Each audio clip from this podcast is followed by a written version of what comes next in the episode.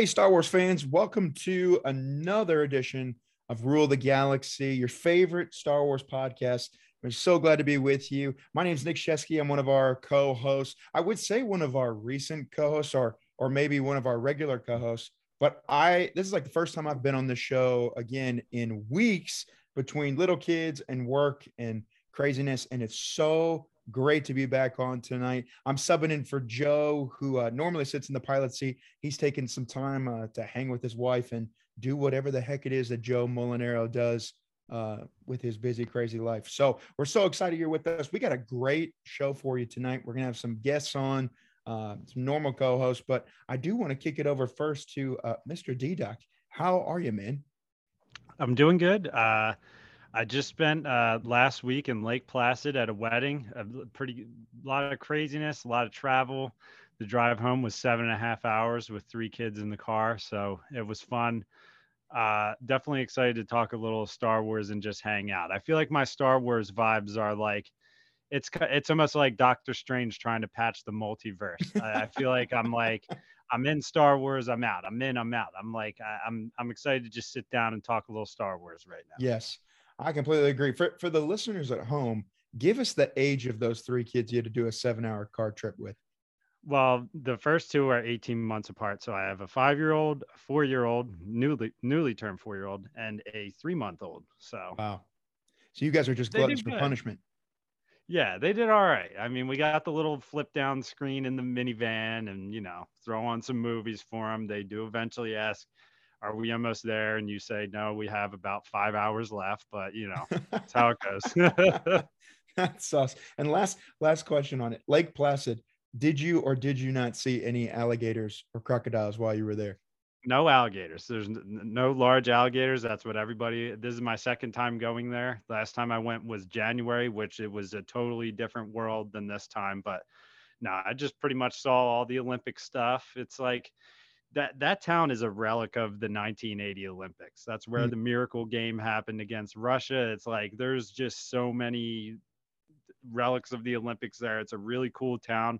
If you ever want to travel anywhere in the United States and feel like you're in a European country, go to Lake Placid is what I would say. It's an really? awesome place. Yeah. Man, very awesome. unique, very unique town, very nice people. The drive there is nice you're just cruising through mountains and then next thing you know there's this little town in the middle of these huge mountains surrounding you. There's not a bad view anywhere you walk there. It's a great place. Now i know we're not here tonight to talk about empty vacant olympic sporting arenas uh, but I, I have read an article or two of these towns that host the olympics or these cities that host the olympics and they build out all these incredible facilities for it and then they leave and they just sit empty. Was that true? Were you guys right?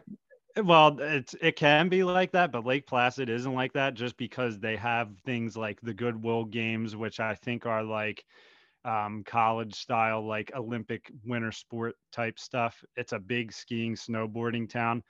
Uh, they have bobsledding events because the last time I went there, there was competitive bobsledding going on, which is a wild thing to watch in real life. Actually, it's like it's like a pod racing almost, but you're just flying down a freaking tube of ice. So yeah, it's it's not like it's just an Olympic town. It's more like it's this little town that the Olympics just happened to be there. They're mm. like it's pretty different. That's cool. And thank you for mentioning pod racing because I'm pretty sure that somebody is listening to this right now going, "What the hell are we listening?" Like this is an Olympic Village podcast. Oh, but, you got to you got to relate it a little bit, you know. Come on, I I like it. I like pulling it all together. Hey, Alfie Uh, our Star Wars encyclopedia is going to join us potentially at some point tonight if his uh, kids cooperate. Get it, been there, done that. Uh, but we do have a really special guest with us tonight. Um, backtrack. Many of you know a couple months ago we were at the ICCC, not the ICCC, but the ICCC in Nashville. Had an amazing time. Got to meet some, uh, more than just you know see some cool panelists and see some really cool merchandise. One of our favorite parts was that we actually got to meet other Star Wars podcasters uh, not just from the Midwest, not just from the East Coast, but from all across the different country. And, you know, we may be in different locations, but like you all listeners, we're united by our love of Star Wars. And one of the booths that was in the same vicinity as our booth uh, was a podcast called Rodian Radio. Uh, and we got, we're trying to remember how many hours we sat in that room and just watched people do podcasts, but it was a long time when we got talking and uh, got to know Chase over at Rodian Radio a little bit more, and uh, we're excited to have them on with us tonight. So, Chase, welcome, man. Glad to have you on the show with us. Uh, man, how are you doing? I'm doing great. Uh, glad to be here. I know it, we've we've tried to schedule a few times, but uh, hey, we're here now. So ready to talk some Star Wars news. We got a lot of stuff that we could talk about since Kenobi's wrapped up, and uh, got some Bad Batch. Unfortunately, delayed scheduling for Bad Batch season two, which that's probably what I was most excited for. But there's my kid. I don't know. but uh, hey, yeah, I'm doing you're, good. You're safe among friends here, man. That's it. Like two, three weeks ago, I was telling you before. I tried to host a show, and about 15 minutes before I texted the guys, I said, "There is no way this is happening. These uh these little hellions, were there's there's no way." But I will tell you, he's a huge Star Wars fan. He loves Grogu. That's come on, man. Come on. Well, Chase, tell us a little bit. Uh, so, first of all, where are you located out of right now? I am from Alabama, so down south. Wow. So, northern or southern? I and I asked that. I was down in Birmingham uh, about a about a month and a half ago, and I was down there, and somebody made the distinction that there's a difference between southern Alabama and northern Alabama. There's a big difference. Um, I am North Alabama. North uh, Alabama. Uh, there's a big difference. North Alabama is your your I guess you could say stereotypical Alabama. South Alabama is more your uh party college kids vibe. Gotcha. Okay, man. Well, good to know. So, okay, uh, for as much time as we've spent together, I know very little about the upstart of Rodian Radio. How'd you get started? You co-host uh, with another friend of yours from California, correct? Yeah, Danny. He's uh, he's my co-host. Uh, he he wasn't able to make it tonight but we uh we're both toy photographers and that's actually how we met it was over instagram uh just seeing each other's photos and getting to talking and now we've been doing Rodian radio for over a year uh together so it all started uh with uh me listening to Star Wars podcast and me wanting to you know I don't where I'm from. I don't really have a lot of, of, friends that I grew up with that like Star Wars, so I never had people to talk to about Star Wars. Um, so I just you know wanted to create my own podcast and share my thoughts with the other Star Wars community, and you know just have like a big platform to just vent of the good, bad, and ugly of Star Wars. And Rodians are actually my favorite spe- species in Star Wars, so hence the name Rodian Radio. Well, so that was going to lead me into my next question. And DDOC, jump in, jump in here if you have stuff that you can think of that that you want to ask. But um, you know, I, I want to ask about Rodian because you know I think that was one of the things that caught my eye when we first walked in there. You had well, there were a lot of really interesting podcast names. Um, I don't know if we'll get sued if we list them, but I don't think we will because I think everybody's trying to get their podcasts out for somebody to hear. But like Headless Ned Stark, uh, you know, all, all kinds of cool, cool ones like that. Rodian Radio was definitely one of them. Um, I'm going to ask about Rodian, but what I want to know first, Chase, is just tell us about your first intro to Star Wars. How did you, how'd you come into Star Wars? How'd you fall in love with it? And how'd you get to where you are today with it? Well, for me, when I was two years old for Christmas, I got, this was back at the time when, uh, this was before Attack of the Clones come out. So the action figures were the small uh, three and three quarter figures from the Phantom Menace line with the Darth Maul packaging and all that sort of stuff.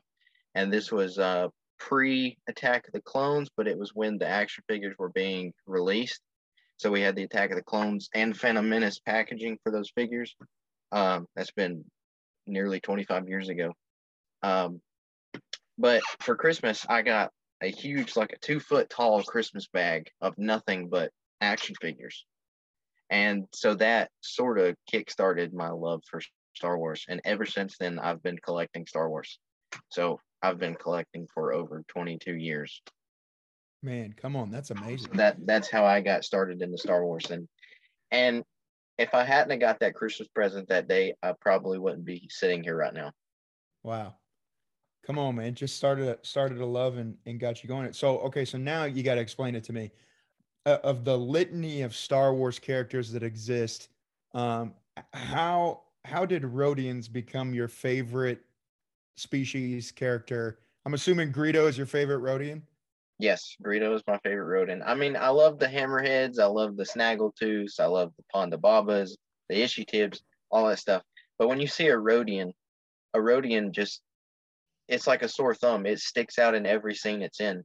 Uh, even the Clone Wars, if you watch some of the Clone Wars or the Bad Batch, you see a Rodian in the background. It's the first thing your eye goes to, over over a Jawa or a Tusken, and uh, and I just love the concept of Greedo's outfit, like the the turquoise pants, the brown vest, and you gotta love the language that they speak, man. The Rodian, the the sound of their voice, they're just fascinating to me. George Lucas is such a an amazing creator yeah, for real. Well, okay, so I'm I'm curious then with Greedo being one of your favorite characters in Star Wars. We've we've probably talked about this at nauseum on this show to a degree. So if you're listening and you're like, man, I can't believe they're bringing this up again, you can just suck it and get over it because we're going to talk about it again. Uh, but but really, D Doc, did I just tell our listeners to suck it? I apologize to everybody out there for it's been a long day, y'all. Uh, you know what? So so so Chase, very first intro to Greedo he gets blown away by Han Solo.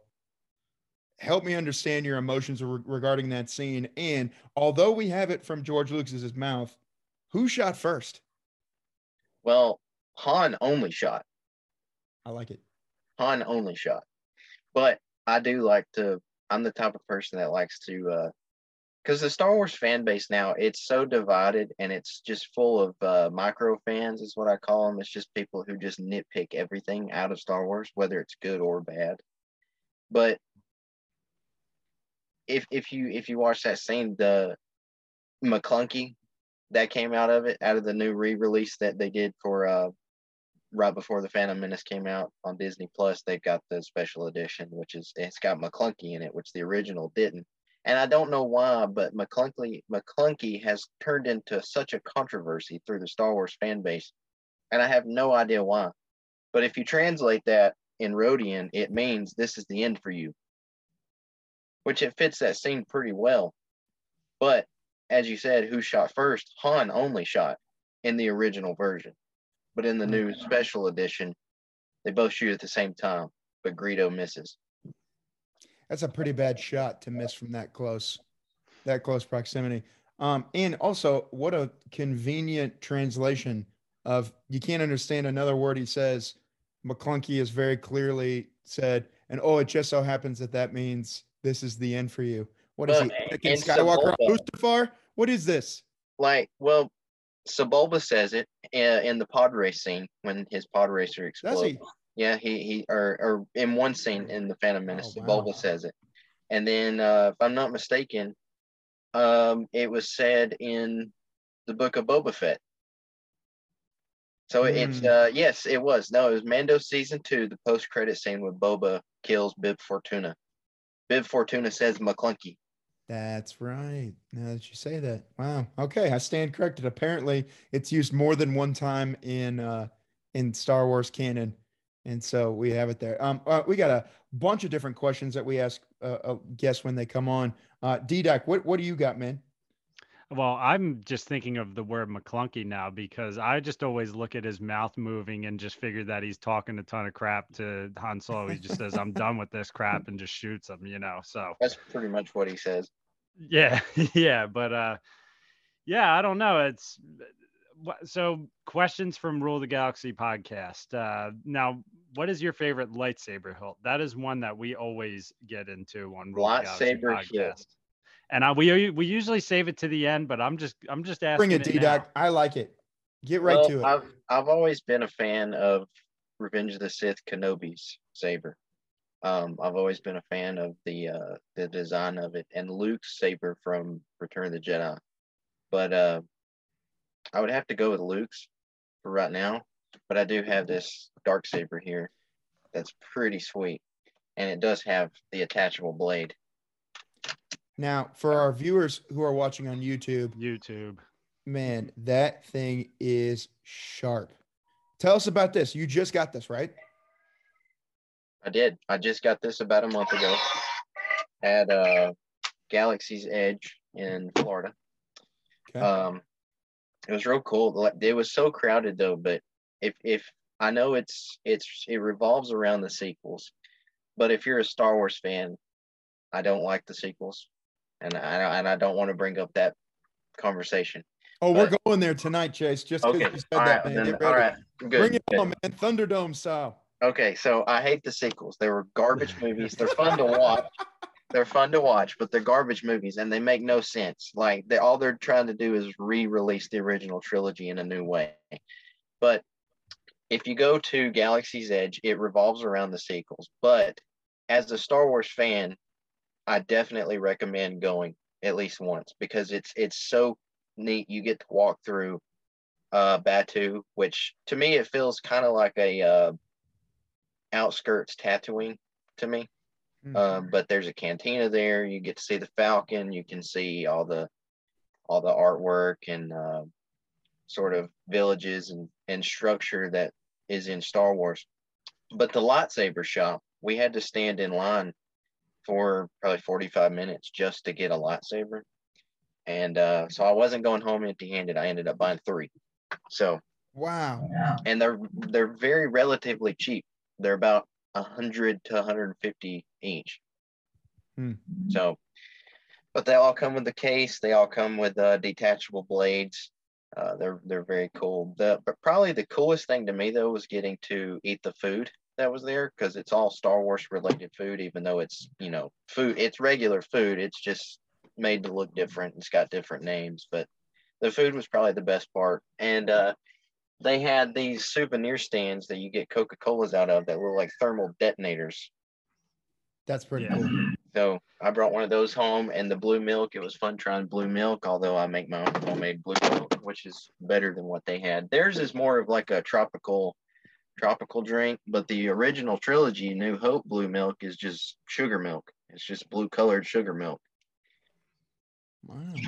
I didn't know. Yeah. I I want to say uh, I recently went to Galaxy's Edge, and I I just had an episode pretty recently where I hosted um uh, Jake James Lugo where he had went and we went in depth and.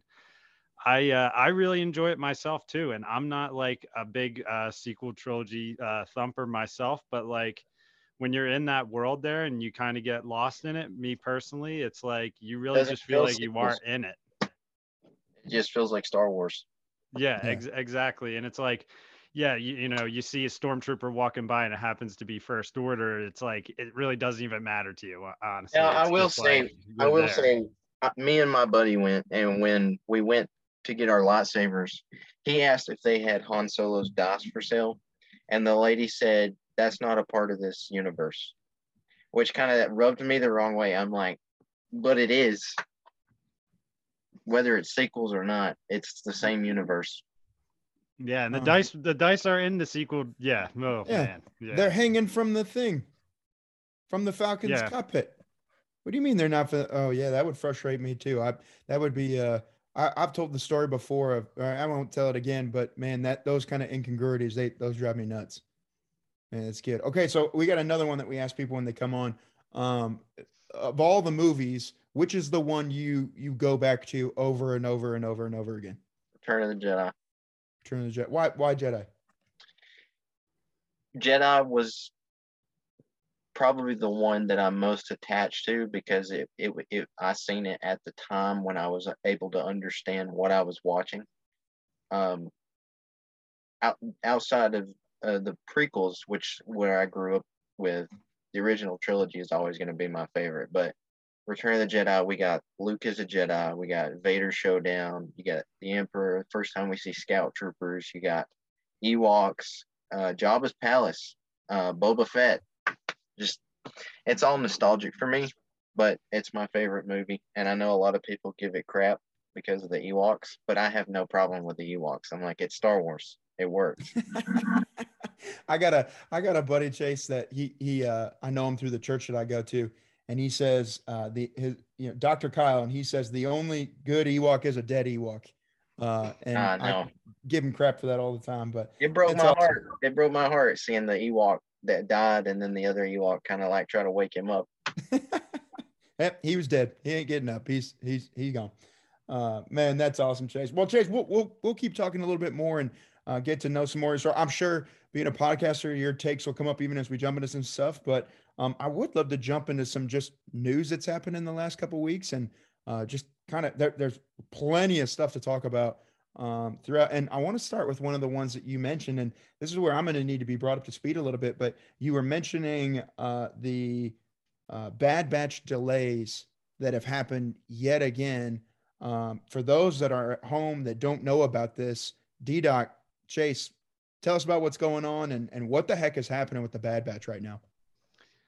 Uh, all I know is that I saw a post that it was on Disney Plus's September schedule, and now it's just no longer there. There's been no talk of it or anything. It's just no longer there. And Chase might know more than me on that, but I just know that it kind of did a little disappearing act from the schedule.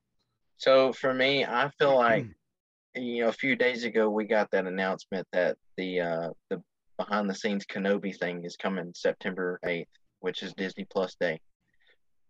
My predictions for that is there that's the time. I don't see why they would schedule a behind the scenes footage for no reason. I feel like they're going to announce a season two with that behind the scenes footage. Hmm. But with them taking Bad Batch season two and delaying it, but we're still getting Andor around the same time, it makes me wonder if they've got a secret project that they're announcing to take place after Andor. And that's why they've pushed Bad Batch. Because Bad Batch and Andor are supposed to premiere about the same week. Interesting. I Hmm. don't think I I don't think I knew that. That'd be because Andor is September 21st. That's correct. I believe so, yes. We get the Yeah, first three Which got pushed back because it was going to be August 31st. and yeah, Bad Batch was supposed to release first. So I, I speculate there's some sort of secret project that they're they're just gonna like shove in there real quick, and then pick up with Andor. Uh, yeah. Who knows? It might be some short. It might be like the droids thing that they've been working on. Interesting. Chase, you said that that was the one that you're the most excited for. Tell us about about that. Why why of all the projects that are coming up, Bad Batch season 2 is the one that's got you most hype. Clone Wars, man. It's all nostalgic for me. I believe season two of the Bad Batch is going to be almost as good as Clone Wars season seven. Wow, that's a that's a big prediction. I, I feel like it's going to be right there on the same vibe. Bad Batch season one was good, but it left a lot of unanswered questions and a lot of plot holes and story arcs that they didn't really explain. But with season two, Dave Filoni is a genius, man. If Dave Filoni has anything to do with season two, we're going to see cameos like crazy. Uh, Mace Windu, we're going to see more of the Rebels. And, you know, Dave Filoni likes to tie everything together in very clever ways. And, uh, I that's the one I'm most excited for because you can do more with animation than you can do with live action. Hmm. Yeah, I get that. I, I'm excited for it in the sense that, uh, to your point, if they left a lot of questions unanswered, I feel like they were they were working towards connecting the prequels with the sequels, with that whole cloning.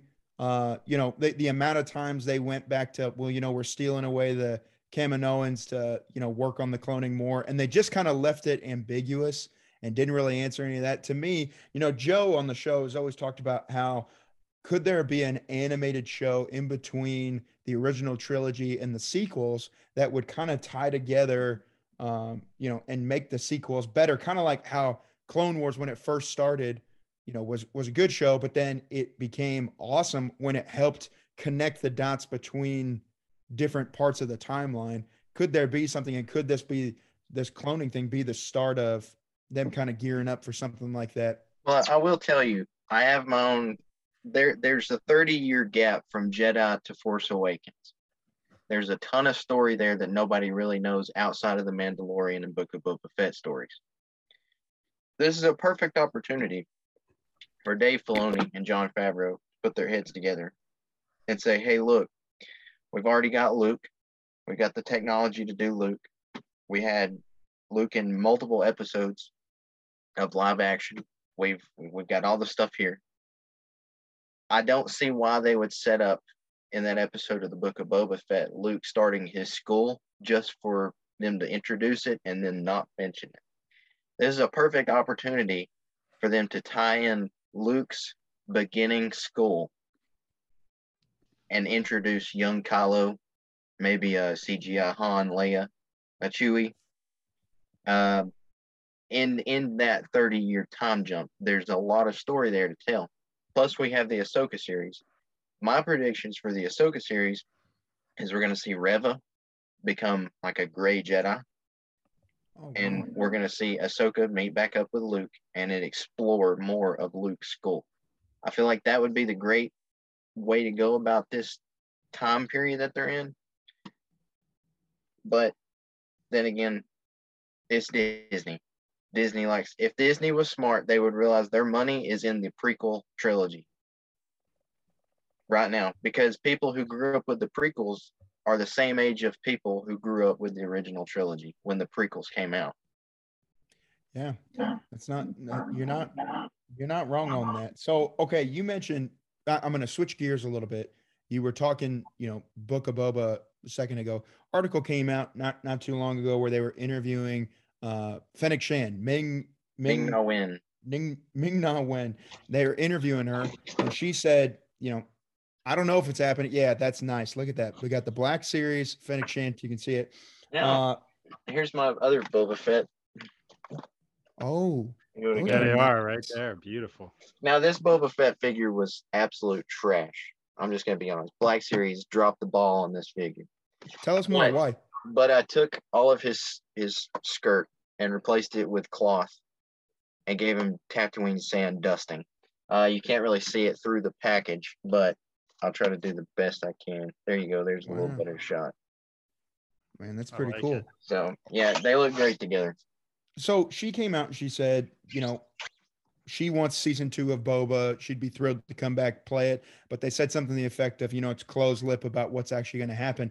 It raised a question in me. She goes, you know, I would want to do Boba season two.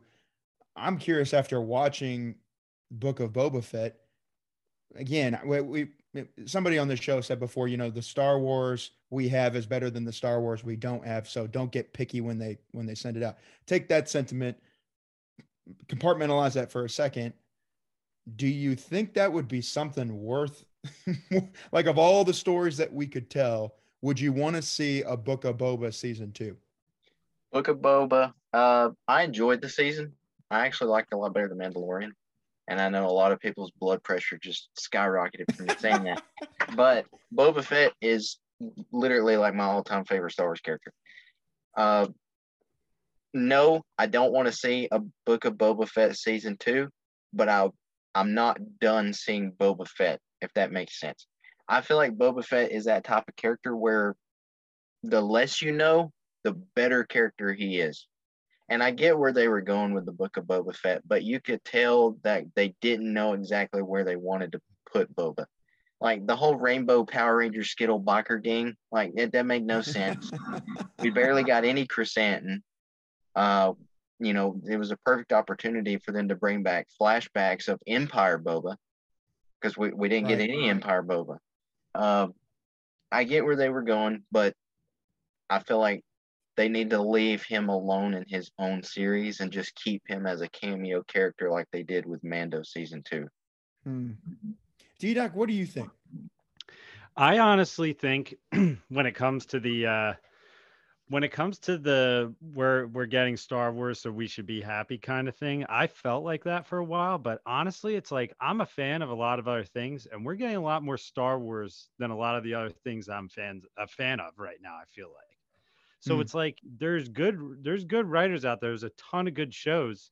it's like I mean I would like to see a second season of Book of Boba Fett, but the problem is is they're probably like there I guarantee that there's people at Disney who maybe didn't like the way that the series went and would feel bad if they if they came back with a season 2 and said uh, yeah we're going to get a different director yeah we're going to get a different writer or whatever because the tone's already been set for that season 1 so right.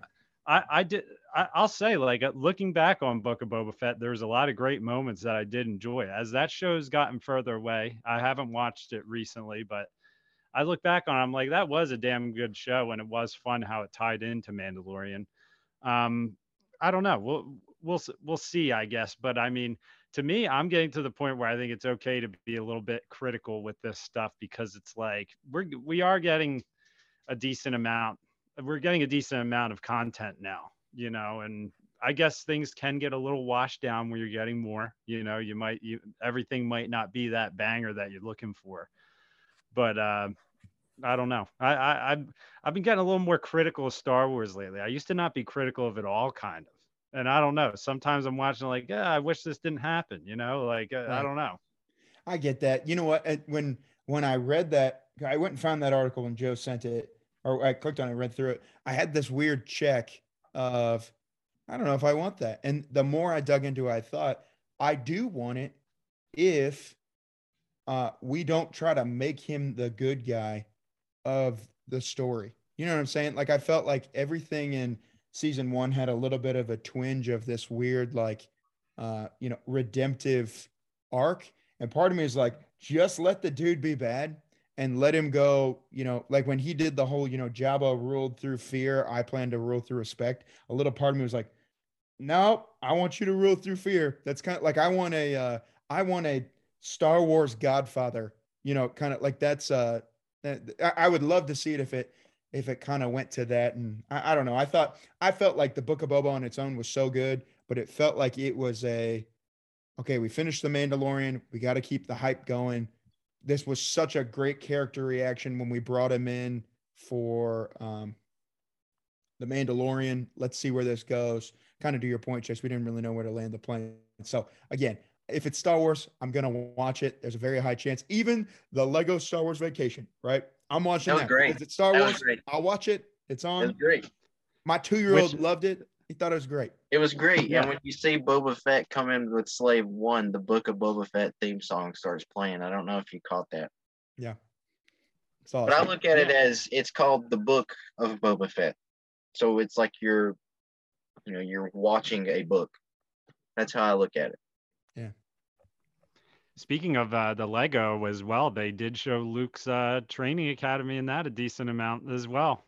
Back to that uh, Luke Skywalker training academy, dropping off little Kylo at uh, summer camp with Uncle Luke. You know, you know what? I watched it with I've my been, kid too. I've been really happy with like they did the Christmas special one, and I thought that was so much fun. It was uh, great. That the Halloween one that they did, and what I like is I feel like they they do such a great job of poking the things that they know all of fan culture is poking. It's because um, it's not canon. That's why they do yeah, it. Yeah, but it's still to me. I go. But I loved it. It's, funny. the The best part in the Christmas one is when all three Kenobis meet each other. Yeah, all like, "Hello there." So good, so good. Speaking of Obi Wan, Obi Wan behind the scenes, kind of the making of September eighth coming out. DDoc, I know you've talked a ton about uh, the volume and talked about you know your love hate relationship with the volume and let's get back to you know actually filming outdoors which we will talk andor because i want to talk about that. We got some stuff to talk when it comes to that. I'm curious for you though um, what are you excited to see how they did? What are the things that you're like man i don't really care like like when it comes to this september 8th one what are you excited for and what are you just meh uh, for this, I'm not looking forward to it because I've already seen the photo of Anakin wearing his Revenge of the uh, Sith outfit in it, where they totally cover it up with a cloak and you only see like half of his face. And I'm like, I. I said it in the group text. I think I'm gonna see stuff that like is was either dropped or whatever, and I'm just gonna be like, I wish they did that in this show. Like, there's, there's, uh, I and you know, uh, don't get me wrong, I'm not a hater or anything, but as Kenobi's gone on and I've thought about it more, and I've thought about some of the other shows outside of Star Wars that I've watched since then, I can't help but to feel like I wish that I enjoyed Kenobi more than I did, honestly. And yeah. maybe maybe that's just me. I'm not putting that on anybody else. It might just be my own my own feelings towards it. But I mean, there's things I wish they did, but I'm still very excited to see um, Ewan McGregor in the in the in uh, behind the scenes and the two of them interacting with each other and what went into it. I mean, I still have a ton of respect for the people who made the show and everything. So I'm I am excited to see that part of it. Yeah, Chase, what about you, man? Well, all I can say if, if I was in control, uh, it would have been fan service nonstop. We would have had Darth Maul, we'd have had Vader. I was gonna say, had... wait a minute. It, so it wasn't fan service? Oh no, it, it was, but not to the extent to where I would call it fan service. The whole Vader, the the the season finale, the whole Vader Obi Wan, you know, Twilight of Apprentice 2.0 kind of deal. That was fan service, and that was great. But there there's simple things. I thought the show was amazing. I really enjoyed the show. I really enjoyed seeing uh, Ewan and Hayden come back and do their parts, especially the flashback scenes with the training sequence. That was just beautiful but I would have threw in fan service after fan service after fan service in a show like Kenobi. I would have hmm. had clones. I would have had Cody. Would have had Yoda, Mace Windu, flashbacks, all that sort of stuff. so just throw the whole kitchen sink. Yes, fan I, service I would have threw all the prequel movies into this season. I see. Whether it be yeah. flashbacks or Force Ghost talking with Kenobi, just something. Yeah. You know, the only the only thing that I'm excited about really, really in seeing this that I feel like they've done a good job with uh, all the making of you know kind of stuff they've done. I I love and I really at some point we got to go back and we got to talk about it because I I didn't get a chance to talk about it, I don't think, but the um the I the ILM uh, documentary that they made was one of the most amazing, cool, fascinating things I'd ever seen uh, not just for Star Wars, but how they just advanced technology of movie making. And when you sit back and you go, holy crap, every movie I love has basically come through ILM in some capacity. And so I, I, I nerd out really hard about the advancements like technology. I thought the Mandalorian one where they explained the volume, uh, it like invigorated something in me of like, wow, that is the coolest thing. Not just the volume, but cool that there was somebody that went, there's a better way that we can do this. And what if we did it? So much so that I was, uh, I think I talked about this at one point, but I watched uh, the Robert Pattinson, the Batman that came out. And I was sitting there going, this is visually one of the most beautiful movies I've seen in a long time. I bet you they used the volume on this. And then I Googled, and sure enough, they shot almost that whole movie in the volume and there's like an HBO behind the scenes how they did it and for me that is where I just like I love Star Wars when it's pushing the edge of like creating new technology. Now, I'm not assuming that that will be here in Obi-Wan, but I also love uh just seeing how they reinvent things and think of different things. And there's a part of me that dies a little bit inside because I'm like, oh, it's not real. And you made this in a soundstage somewhere in Southern California. But at the same point, I I love it and I think it'd be cool. So Disney Plus Day is September 8th. Yes. And the only now, now with now with Andor, I don't think they used the volume too much because that one was shot overseas. It was not in the United States. Which is a great segue into what I want to spend some time talking about today. Uh Andor. We are man, when we're shooting this, we're we're a little less than a month out from Andor coming back when they announced all these shows, uh, True Confession, it was one of the ones I saw that I went, what? Like, I. I don't know, you know, like whatever. And Brent Dykman, who's one of our co-hosts on here, Brent, hope you're doing well, man. Hope you're, hope you and your family are doing well. Um, when you mentioned that, uh, look at me. When you like, he's sitting here with us. When he mentioned that, uh, he said, "I'm most excited about this because of the new characters." I will say this: the closer we've got to Andor, the more the excitement is growing in me. And that trailer that the trailers that we've gotten so far have looked just simply stunning. And I wonder how much of that is because we're on location actually shooting things like how we did it back before we got too fancy and got it. to me this series looks like it was shot the same way rogue one was shot yeah and d-doc that gets you excited too because i remember you talking about getting back out. I know you've talked about it at nauseum on here too, but getting back out into the real world and Yeah. filming.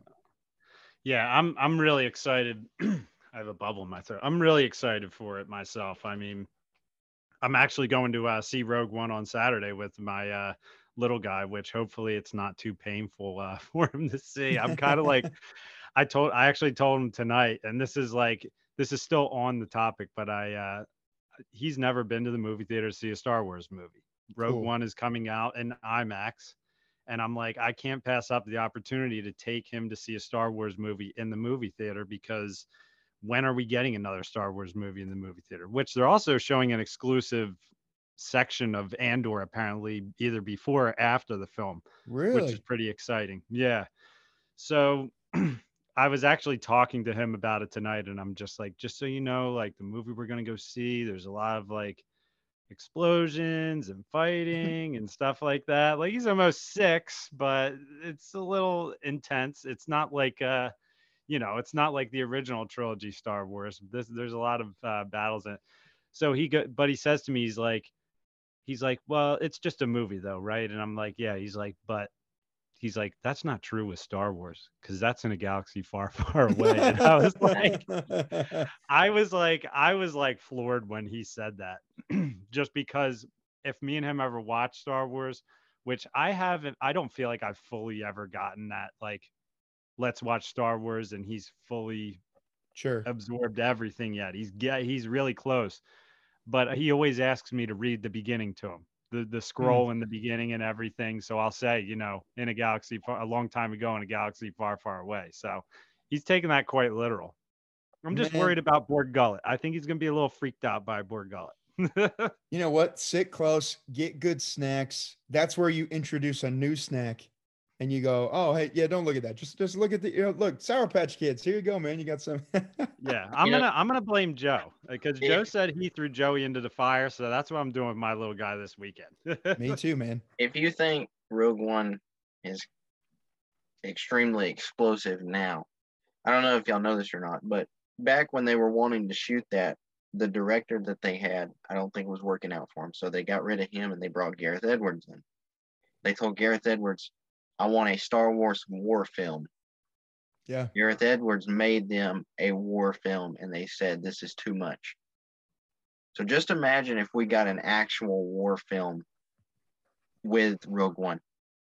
If I'm not mistaken, I did see reports on the one that he created. It was borderline Saving Private Ryan Star Wars war film. Sheesh.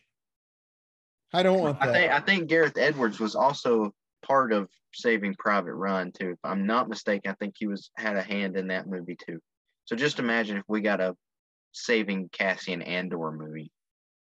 Gosh, I don't know, man. I think that's what I like about Star Wars. I, I think, you know, when I, uh, one of the things I am excited about that article that just came out that said, you know, this is going to feel like real life Star Wars. What, what I liked about Rogue One so much is I felt like it was, it was kind of gritty just from how they shot it to how it felt to like, oh, we're seeing a different side of even a darker side of the empire that you've seen before.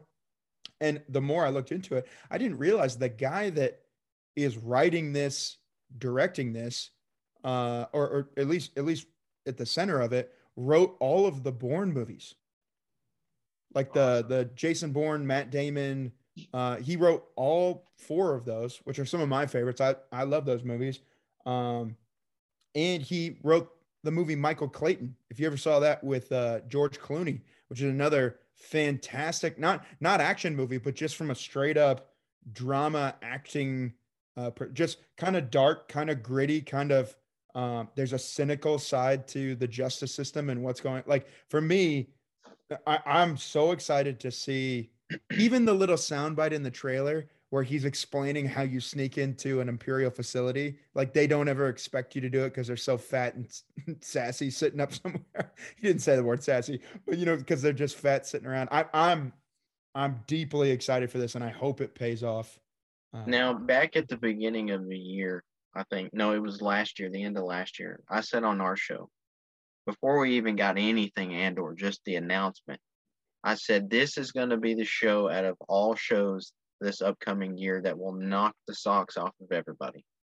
And the reason I say that, this is prime time Star Wars. They can introduce any character from the prequels or originals that they want to. This is a perfect storytelling moment. This takes place literally right after Revenge of the Sith. So you've got all these side stories that you can intertwine with this show. And I think it's a 16 episode, it might be a 16 or 18 episode series. Um, so they have plenty of wiggle room to put anything in here. We're gonna see Vader. We're gonna see uh, Tarkin. We're gonna see Krennic. We're gonna see uh, more Death Troopers. We're gonna see Saw Gerrera. So that makes me wonder if we're gonna get a live action Bad Batch. Hmm.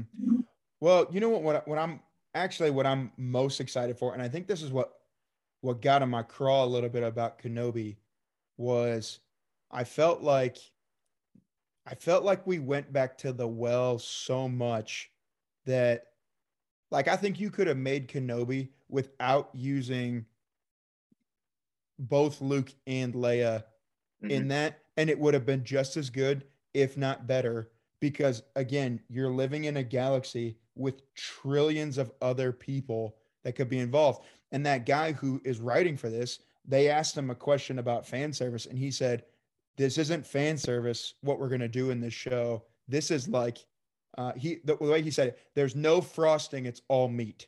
So the idea of of uh you know I, i'm hoping what that means is that the idea of like hey we we threw in this character just to kind of you know bring it all together and make make fans go oh i know who that is like i actually hope to brent's point that there is just a plethora of new and it just kind of throws you in especially um, you know, if you're not a huge Star Wars person, then everybody's kind of coming in on the same ground of knowing. Now they'll do stuff, I'm sure, like they did it in Rogue One too, right? Where they did the fan service of, uh, was it the Doctor and uh, Mon Mothma and Bail Organa. Yeah, and when they're walking through the street and he bumps into the the uh Oh yeah, you're talking about Dr. Evazan and Yeah, yeah, yeah, and he, and he, runs into them and everybody goes, "Oh, he doesn't like you." Yeah. I don't like you either. That's pretty good. so yeah, man, I'm I'm excited about it, and I hope in the coming weeks it just continues to build.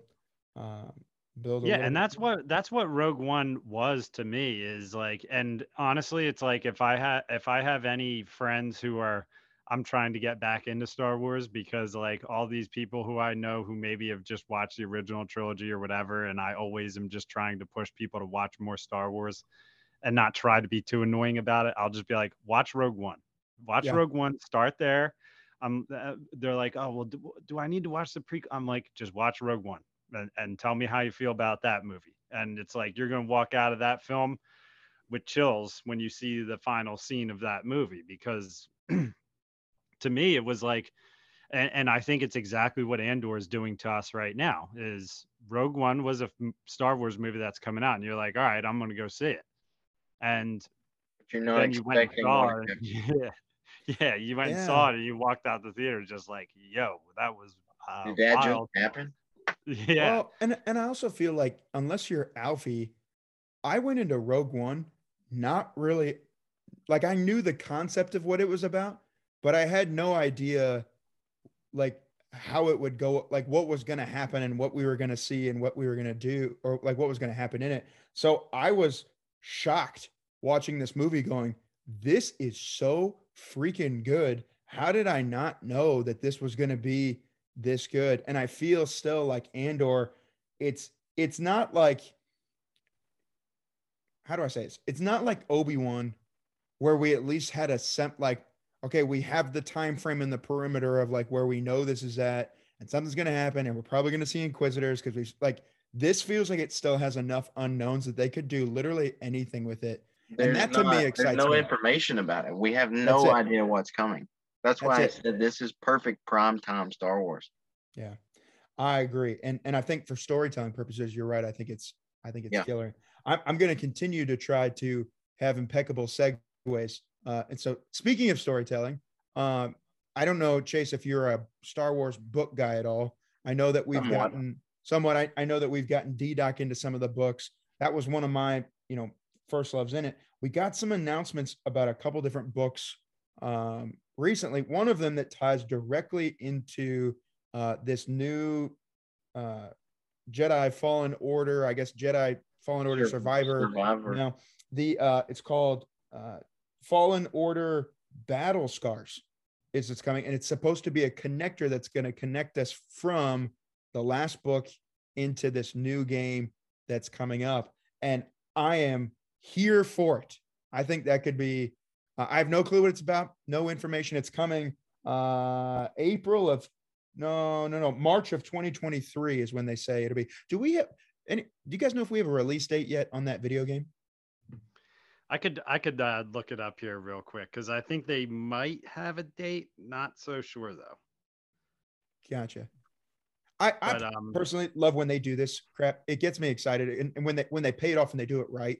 Uh, I there were a couple of the Journey Two books that I thought were amazing. Which remind me, we're going to come back to that. But a couple of those books that filled in some of the gaps of what happened before you got there, and I'm sure the video game will be so good that you don't necessarily even need the book. Like you could play it and not need it, but I just feel like it enriches the experience when you know things that are going on. And I just think Cal Kestis is a badass character that I just want to see more of. Speaking of Cal Kestis, this is where I say the Ahsoka show has got potential to because we're no we haven't seen much, but I don't know if you've seen the leaked footage from Star Wars Celebration for the trailer for Ahsoka. But it's got uh it's got clips of live action Hera Syndulla and we know Sabine's in it, so we're getting Rebels. All right. That would be a perfect show for them to we don't know the story or the line or the with the direction that this is going, but I feel like this would be a great opportunity for Ahsoka's story to hunt down surviving Jedi. Hmm. This would be a great introduction for a live action Cal Kestis. Wow. And Cameron like- Monaghan, I mean, I, I have no doubt he would say yes to that because he looks just like his character. I mean, I just had a vision of of that episode starting off almost like the Mando episode in Book of Boba Fett, where it's like it just starts you off like in a dark cave or something, and you see a guy light a lightsaber, and you just see BD one walking next to him. And we already saw like- BD one in the Book of Boba Fett. That's not. Yeah. I mean, how did BD one end up there? Yeah. So you get that Cal the, the episode just starts with like a, a 20 minute Cal Kestis story and Ahsoka like finds. I'd be fine with That'd that. be dope. I'd That be would be really that. cool. I- and Nick, I, would be- did see um I did see that uh the they've teased that the uh book might release around the same time as the game. So from Oh, Game wow. Rant it says March of 23. That's and then uh, Ahsoka comes out uh, summer 2023. So it's all it's all right there together. All coming together. I, I would be pumped about that. They're also coming out with an art of the Fallen Order uh, Survivor book. I, I'm I'm saying this wrong. It's just Jedi. Jedi Survivor is the second one. Yeah, yeah, yeah. But there's an art of book that's coming that I think will be cool. Order. I'm I'm I, I like that stuff. I'll be totally honest. I'm not the guy that's ever gonna go out and be like, you know what, I need to buy the art of book and have it in my house. I'm sure it's awesome, but I do get excited about more and more Star Wars stories that are connecting. Especially, I thought the extra characters of that game included and uh, you know, introduced, I thought was so fun, and I'm excited to see where they continue with those characters. Chase, you mentioned the Ahsoka show uh, earlier. We did see the clip where we saw the live action Hera and the live action Sabine Wren. Uh, Natasha Liu Bordizzo, did I say that right? Mhm. Who is playing Sabine Wren. I didn't know her from very much, uh, but after looking her up, I think that she could be a fantastic cast as Sabine Wren. She's kind of got the look, kind of got the vibe, I think. And Any- she any she was in uh it was some old school martial arts movie. I can't remember the name. Oh, it was a Netflix, uh, Crouching Tiger, Crouching Tiger. Yes, Hidden that's Dragon. it. Yep. Yeah. That's what she's in. So she's already got the uh, martial arts background. So that makes me wonder if we're going to see a little bit of action from Sabine. Oh, I hope we do. You would you would think that she was she was awesome in Rebels. So And she is a Mandalorian, and season three of Mando is all about Mandalore. So there's a bridge there that could connect. is Star Wars creating their own Infinity War Endgame Yes. setup where they're going to bring all these together? And if so, uh, I don't know if I'm here for that. You know who the bit the Thanos is going to be? Thrawn. Interesting. It's going to be So- Thrawn. because I would go the other way on that. And I would say, I'm curious if the time that Ezra has been away with Thrawn has shifted something. And now we're going to see, like what we saw in the book of Boba Fett, where you have this historically bad character who now is recast in canon as just this misunderstood guy who his Tuscan family was killed. And now he wants to make a new path. I'm tired of bounty hunting and I want to come back and, you know, rule with justice on this totally unjust planet with unjust people who don't want Yeah. Like a bentha. yeah i i don't know. I don't know where i fall into it but i'm excited and i hope we get some more out of that uh We know So- Thrawn is coming. I mean, or they they wouldn't have dropped the name. So we know Thrawn is coming. which was freaking awesome by the way. I was watching that with my dad in mandalorian season two when that came on. He's not a star wars book guy. He's, he's a star wars watcher. He'll watch stuff with me. But when they dropped that Thrawn i about pooped my pants in the living room and my dad was like what what who who is that and then I, we had to pause and i had to explain to it who it was and then we went back and To me, I feel like Thrawn is the most sinister Imperial that there is. He's just got the sinister vibe about him, more than Tarkin had. Um, I could see Thrawn trying to be like Moff Gideon. Uh, you know, they're all teacher pets to Palpatine. So I can see Thrawn trying to bring Palpatine back in a sense, and then that would tie in the sequels. Oh, that's how Palpatine somehow returned. And garbage.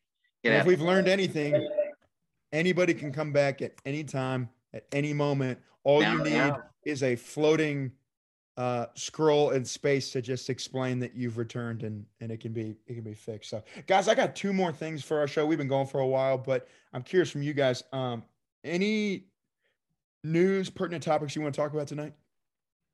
Hmm. I'll let you go, Chase. I'm thinking right now. Uh, just the new Black Series stuff where Hasbro is now canceling orders for figures. Oh, Uh, I, I, I told Danny we were talking about this, and he's like, "What do you think about this?" I said, "I'll tell you what's going to happen. These figures are going to instantly skyrocket in price, and two days later, Crosshair and Hunter, which are two figures that they canceled pre-orders for, are now over a hundred dollars retail price." Goodness gracious, man. we had the uh, Joe actually pre-ordered because I don't have a Captain Rex uh, Black Series, and Joe had uh, asked us, "Hey, you guys want Captain Rex?" And I think me and Alfie were just like, "Absolutely, I would love to have a Captain Rex Black Series." And then I saw a post, uh, "Hey, Captain Rex, uh, those Black Series from Entertainment or uh, yeah, Entertainment Earth, right?" They were just like, "Yeah, that's uh, those were canceled by Hasbro." And I sent it to Joe. I was like, "Hey, are these the ones you pre-ordered for us?" And he was just like, "Oh my god, yep, they're No, canceled." it's It's Captain devastating. Rex. It's the Bad Batch. It's Asajj Ventress. Uh, it's like all the recent reveals. Yeah. That and the problem with Hasbro is they can't c- keep up with pre-orders. They don't. They don't have enough production to keep up with pre-orders. You think they would learn their lesson by now, but I mean, me and Danny's been saying it for months on the show. Hasbro's about to hit their limit Hmm. with Star Wars. Yeah, I agree. I agree. And I, I, while while you, we're on the topic of Black Series, I want to ask you what you think about the new uh, boxes that they're going to be putting them out in. Because I I, hate I'm, the idea. I, I'm not a fan of it at all. It really upsets me, honestly. I hate the idea. The main problem I have with that is you're going to have these people who come in the stores and swap figures and take that figure out of the box and put another figure in the box. So you're not knowing what you're getting until you buy it. Is this Yeah. because they're removing plastic from? Yes. Yeah. no Okay. I saw bubbles. that. All cardboard. from the company that makes a living off of making plastic toys. the toys are made out of plastic. I mean, I hate there's it. a- I don't, I don't understand them. So if I'm a hearing you right, because because I just ahead, don't Nick. understand. If I'm hearing you right, they're gonna encase these, so you literally can't see it until you buy it. Exactly.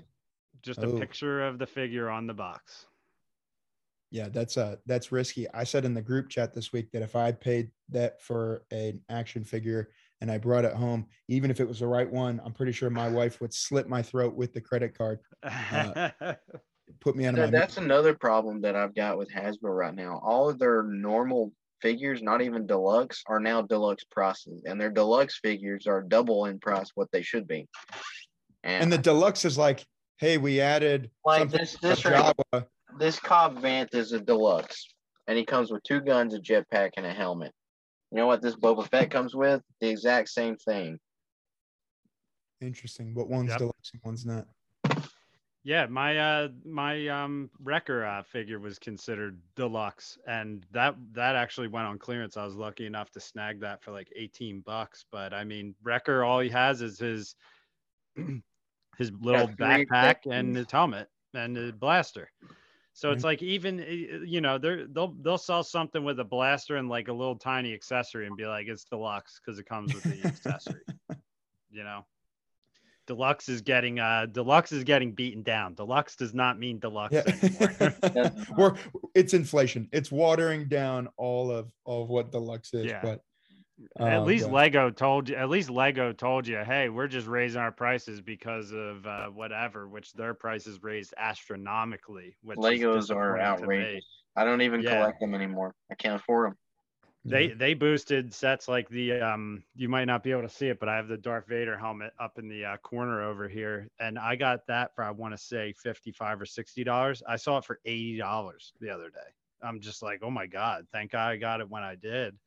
But um, yeah, the problem with Black Series switching to these cardboard figures is someone could buy it, and if they're good at you know getting that tape off, they could get it, take the figure out, put a different figure or, or nothing inside of it t- and and return it to the store and just be like oh this isn't what i meant to buy. You get your money back for it and there's no way of telling what's inside of it. You could put a you could put a rock inside of it if you really wanted to and and then someone might be the poor soul who goes and buys it and opens it up and has whatever i mean you need at least a little small window like you, you don't need to just go zero Yeah.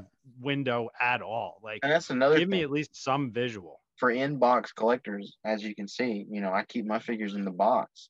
What's the Yeah. point? I mean, that's no different than a poster on the wall. In my it's almost no different than not buying it. Yeah. Because you Yeah, can't could see it. You know what I'm saying? Like, yeah, at that point, I'll just look at it on my computer, man. Like, you know, like I I can't see it anyway. And true or false, the the maybe what may stop that though is the draw is that they remain in the box, right? Mm-hmm. But it Yeah, seems it's like it's really- like chicken and the egg. yeah it, it's gonna it's i just hope that whatever happens on the market really just gets them to just be like we need to do something where you can see they need to lose the license yeah because they're not having any problems with Marvel or uh, uh, GI Joe. I mean, those Mhm. figures are pumping out left and right. Is that a Yeah. demand thing though? Like, are people busting down the door for Marvel? Uh, pe- people I'd collect say those people are, yeah. Really? Okay. I just am out of the toy world, so I don't know. Uh, I can't afford it. So Yeah, and I see like McFar McFarlane will pump out uh figures with like McFarlane has the DC um you know IP and everything, and they they'll do like The Witcher and some other things like that. But like, there's other companies out there that are putting out figures with like incredible boxes. Like I'll I'll, tell you one thing: the horror figures. Like I'm not a horror movie guy at all. NECA, NECA. Yeah, they put out some incredible stuff where it's like they'll do like Terminator or It or um, you know Jason, Halloween stuff like that. Where I'm looking at these figures just like stocked up, and I'm just like, I wish this company was doing Star Wars because And they've got it figured out too. Their boxes, they got the, the, the they got the no bubble boxes, but they've got the Velcro strap where you can open it up to actually see the figure. So it, you got the Yeah. best of both worlds. Yep. hmm, So trust me, yeah, yeah, it it it really it, it upsets me. I mean, I mean, we'll we'll see what happens, but uh, it definitely upsets me. yeah, before you know it, DDoc's back shelf is just going to be a wall of black boxes. You won't even be able to see what it is. It's just I don't. I I've I've seen it. I've seen it with Marvel. I've seen some of them already with Marvel, and I look at the box. I'm just like, and, and the prices. I haven't bought a Black Series figures for a little bit right now because I'm looking for them to go on sale because I'm like I, I can't. Like I love the um.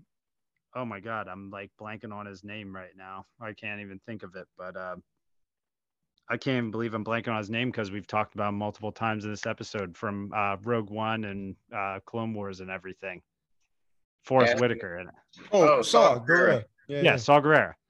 I, I can't believe I just blanked on Saul Gerrera, but um, his figure is incredible to me. I, I love it. I, I saw it in the store. It's thirty one dollars, and I'm just like, Oh, I, I'm, I'm, I'm like, if I'm gonna spend 31, I'm gonna save that up and put it towards like the Lego ATT, which is gonna be like 150 dollars. It's hard to collect right now, man. it's Right. hard.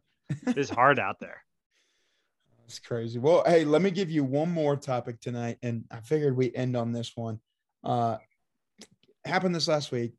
John Boyega comes out in an interview or wherever it was saying that he has no interest in being in Star Wars again, and Can't blame him.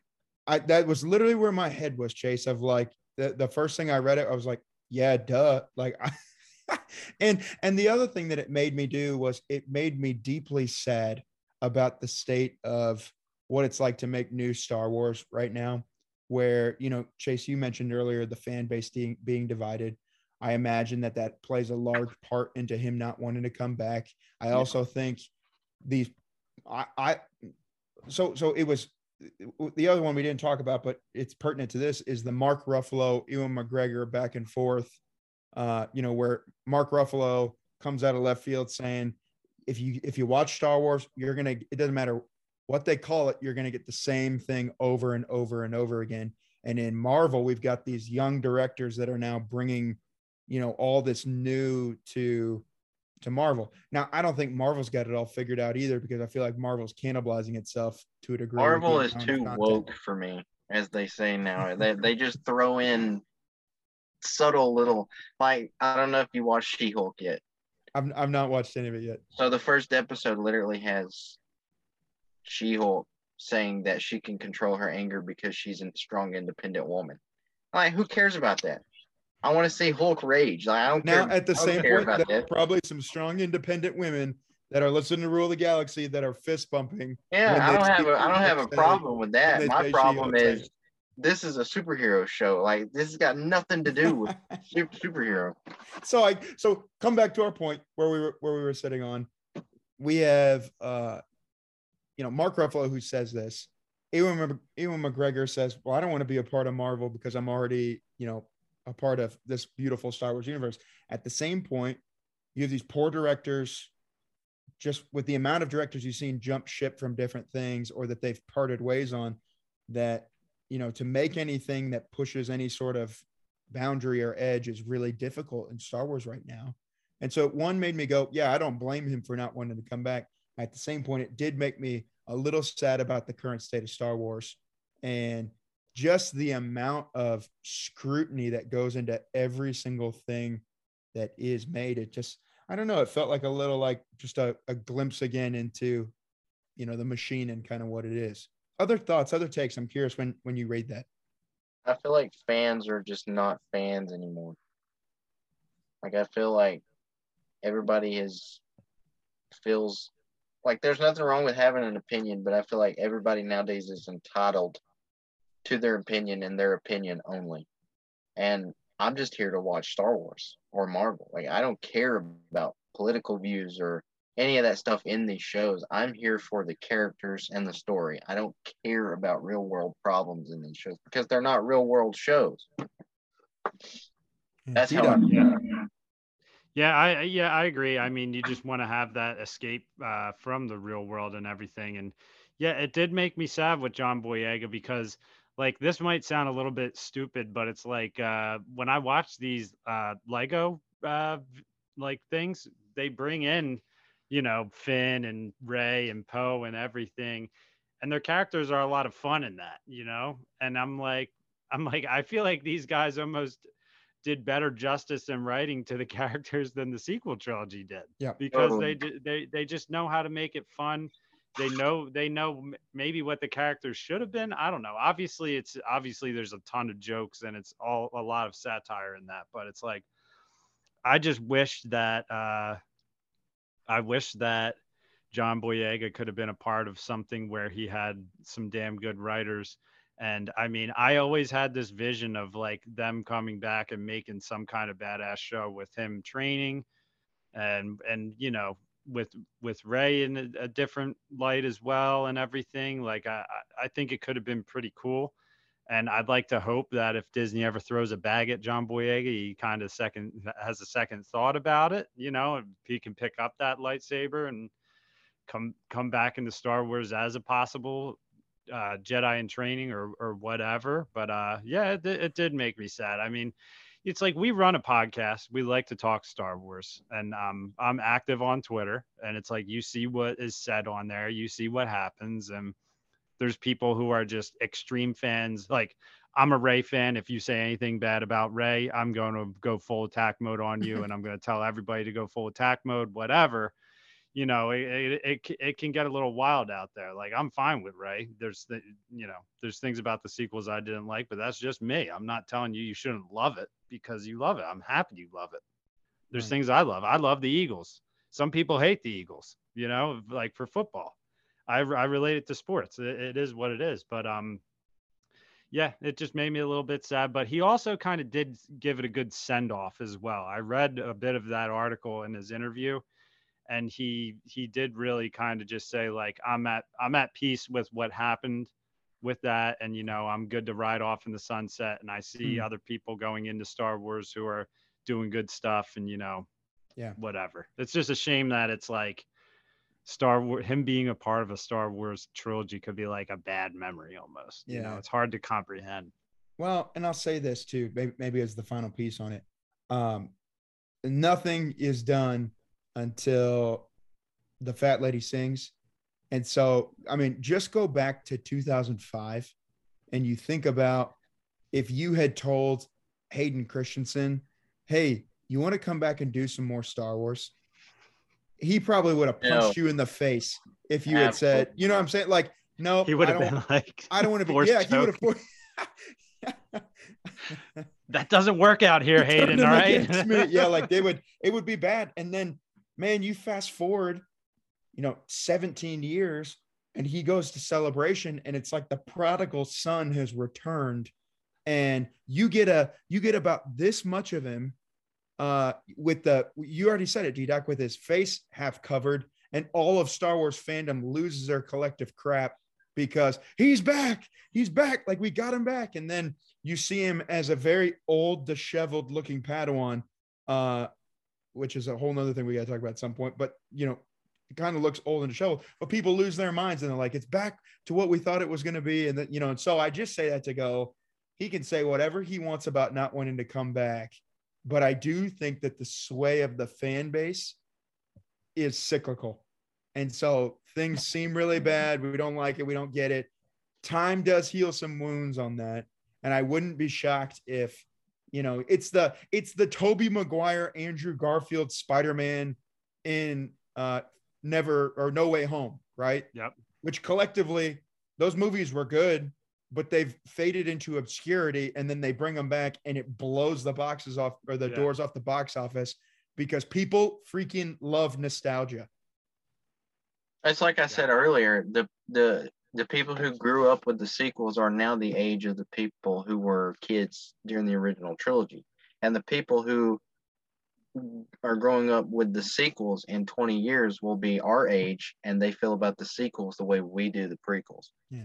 It's and just John Boyega can shuffle himself out there on screen, and people will love it, man. They'll be. Oh yeah, twenty years from now, we're gonna get you know the spin-off series or whatnot about stormtroopers and Finn's yeah. be a character, and everybody's children of the stormtroopers and how they you know made it back. Yeah, and children of the Force or something like that, because now apparently all stormtroopers are Force sensitive. Yeah, and they'll pay off uh, Captain Phasma as well too, and they'll rectify all. What a waste of a character! that, that's such a waste of a character. Everything will come back, and there'll be no more crying, and it'll be. And it'll be I feel like the the biggest ripoff of the sequels was uh Hux. In the Force yeah. Awakens, his character, you th- you thought, you know, I hate to say this, but this is the the World War II Hitler of Star Wars. Yeah. You know, I got those vibes from this guy, and you know, he's sinister. This is the Imperial, the new Imperial and in the next two movies, he's like sidelined.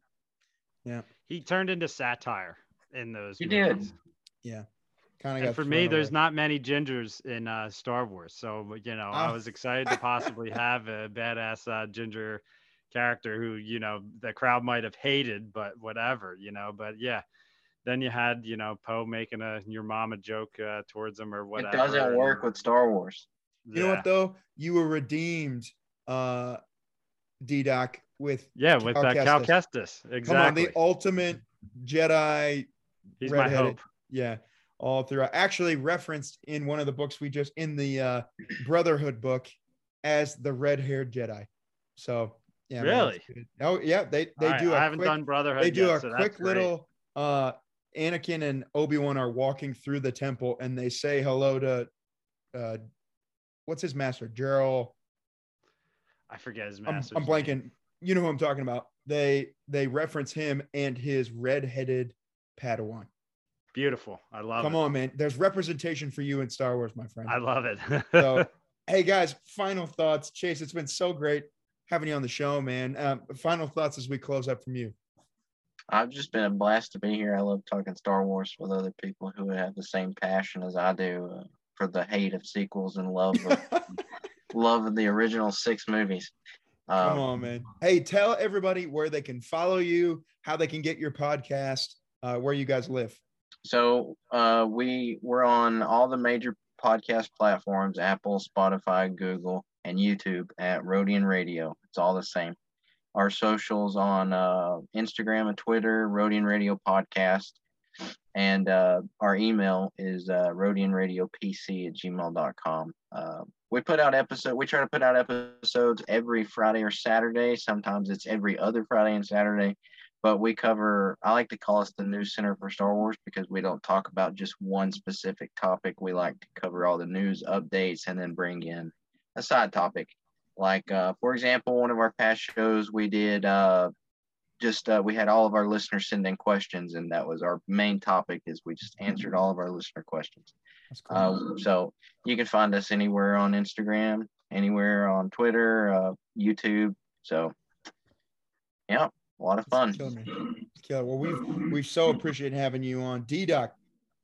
Final words. yeah, I, ju- I, I, it was nice to meet you, and I'm, I was, it was fun talking Star Wars as always. Like, I mean, that's my favorite part of this podcast is we could come on here with guys you never met before and just talk for hours, basically about the thing that we love. So, whether whether we uh, like what we're talking about or dislike what we're talking about, we still can talk about it, and it's still fun. So that's the best part of all of it. So. And also, have any of you guys watched House of the Dragon? I'll keep it short, but have you, are, are you guys Game of Thrones guys? Have you watched it yet? Nope. Nope, nope, nope. All right, that's Nope. fine. I've watched The Witcher, but I've never. We'll have to talk Game at another time, I guess.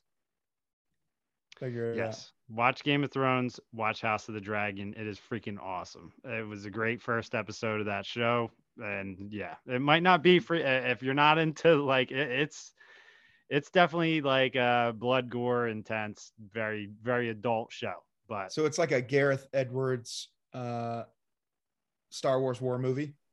Uh, it's more than that, actually. Oh, wow. it's Okay. it's bad.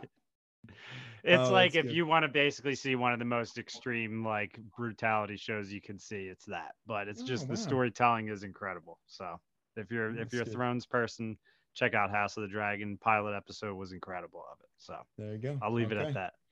All right. Well, friends, it's been so great being with you. Thanks so much, DDoc and Chase, for being on the show today. And for everyone who's listening, thanks so much for jumping on and uh, giving us another go. I know there's lots of Star Wars podcasts that you could choose from, really great ones, but we appreciate you taking the ride with us. And uh, hey, I didn't do this at the beginning. I'm going to do it now. Follow us. If you don't follow us on Twitter at Rule the Galaxy SW, uh, we have a Instagram page at Rule the Galaxy SW. Um, you can email us rule the galaxy sw at gmail.com uh, and we have a youtube channel as well DDoc, tell them where they can hit us up on uh, tiktok as well You can get us on TikTok at uh, Rule the Galaxy Podcast, which I've been slacking a little bit for a week or so, but I'm getting back to putting content on there. So, Rule the Galaxy Podcast, that's it on TikTok. We got some good stuff on there show clips, toy collecting. The guys send me stuff in. So, it's a fun little short clip area where you can find us. Excellent excellent. Well guys we hope you have enjoyed the show. We look forward to be getting back with you on more stuff. Lots of great star wars stuff coming that we just can't wait to talk about. So uh, that's all for now. Until next time may the force be with you